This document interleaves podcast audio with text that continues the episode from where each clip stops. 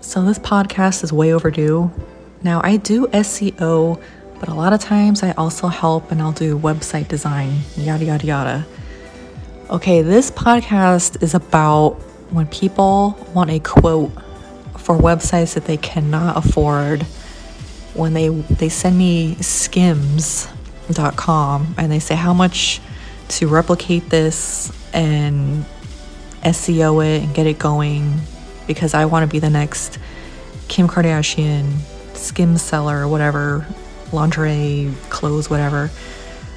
And I just I just I look at those emails I'm like, ah, oh, this is gonna be a Debbie Downer. I'm also amazed that they want to replicate Skims, which is a $3.2 billion valued company. And I think that it's easy to just make the site and pretty much get that same result.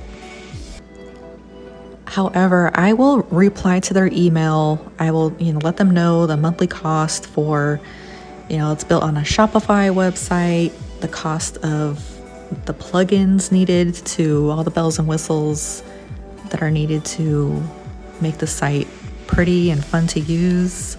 That's a whole separate cost. Looks like there's some custom development.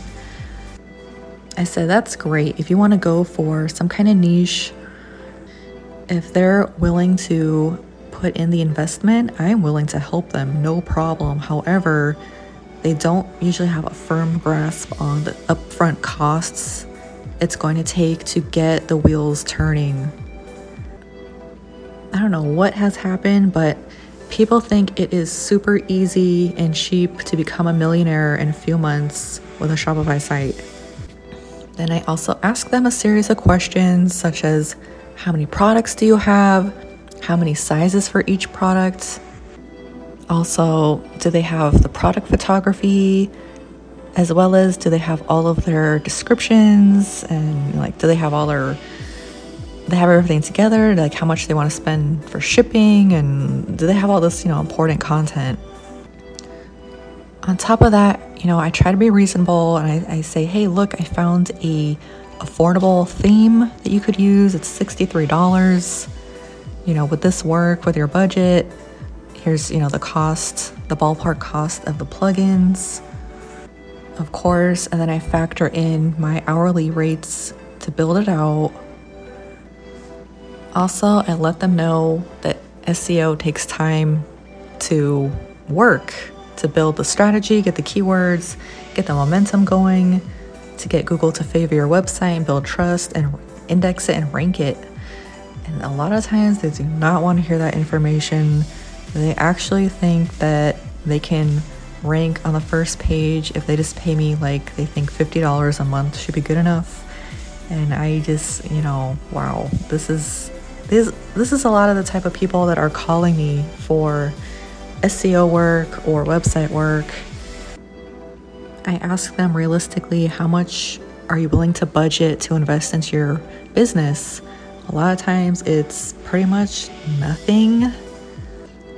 They think that they can use their, we'll say, 100 friends on Facebook and boost a post in Facebook, Instagram, and that should take care of marketing. That's definitely not how you do it. You need a Facebook business account. If you're doing this professionally, you're going to pay for very specific targeted ads for certain demographics, yada, yada, yada. It's more than just a Facebook boost.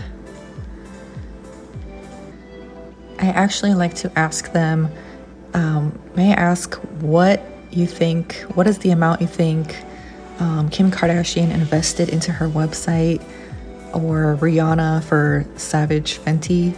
Like, how, what is your what is your guess? And what are you willing to invest? Another trend I'm seeing right now is that um, people they want to start a business if they don't become a millionaire in three months they will quit and they will want to start a different business just like anything in life great things take time great businesses don't happen overnight if you really believe in yourself and your business Take your time, build it slowly, brick by brick. People are so used to seeing successful people, business owners, they don't have a clue how long it took them to get there. So, thank you so much for listening to this episode of Gen Women SEO. Talk to you guys soon.